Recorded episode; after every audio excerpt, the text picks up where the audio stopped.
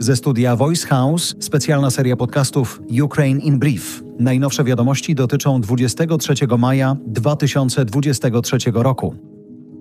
W rosyjskim Białgorodzie doszło do ataku na budynki Federalnej Służby Bezpieczeństwa Rosji i Departamentu Ministerstwa Spraw Wewnętrznych. Zdaniem rosyjskich władz w okolice Białgorodu przedostała się uzbrojona grupa z Ukrainy. Strona ukraińska nie bierze na siebie odpowiedzialności i twierdzi, że za atakiem stoją Rosjanie z grup paramilitarnych, pisze BBC. W wyniku walk uszkodzone zostały też trzy domy i budynek lokalnej administracji. Władze Rosji zaczęły pilnie ewakuować z obwodu białgorodzkiego swój arsenał nuklearny. Rosja niemal z pewnością wykorzysta takie incydenty dla wsparcia oficjalnej narracji, że jest ofiarą wojny. Czytamy w raporcie brytyjskiego resortu obrony.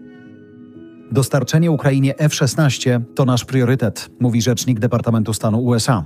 Prezydent Joe Biden zadeklarował, że Stany będą współpracować z sojusznikami i partnerami, aby zapewnić dostawy maszyn, o które Kijów zabiega od wielu miesięcy. Serwis Politico szacuje, że Ukraina może otrzymać samoloty do jesieni. Kraje, które mogłyby dostarczyć F-16 Ukrainie, póki co zobowiązały się jedynie do wsparcia w kwestii szkoleń ukraińskich pilotów. W Kijowie trwają ćwiczenia wojskowe. Ma to zwiększyć zdolności bojowe i usprawnić prowadzenie operacji obronnych. Informacje na temat ćwiczeń podaje ukraińskie wojsko, prosząc jednocześnie o niepublikowanie informacji na temat tego, gdzie obecnie przebywają żołnierze Kijowa. Z kolei na linii frontu z ukraińskimi żołnierzami piechoty morskiej spotkał się prezydent Zełęński. Złożył obrońcom swojego kraju gratulacje z okazji Dnia Marynarki Wojennej Sił Zbrojnych Ukrainy.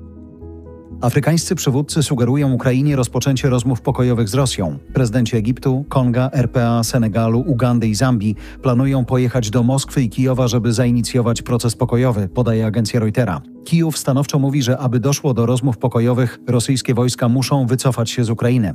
Warunkiem negocjacji dla Rosji jest uznanie przez Kijów rosyjskiej suwerenności nad Krymem. Nad Moskwą pojawiły się flagi wolnej Rosji. Biało-niebiesko-biała flaga symbolizuje sprzeciw wobec rządów Władimira Putina i rosyjskiej inwazji na Ukrainę. Na opublikowanym przez Legion Wolności Rosji nagraniu widać flagę unoszącą się nad Moskiewskim Uniwersytetem Państwowym. Przedstawiciele ruchu wolnej Rosji to rosyjscy obywatele, którzy walczą po stronie Ukrainy. Strona ukraińska odcina się od działalności rosyjskich ochotników. Ten tekst został przygotowany przez redakcję Voice House. Do nagrania użyliśmy sztucznej inteligencji wykorzystującej głos Jarosława Kuźniara.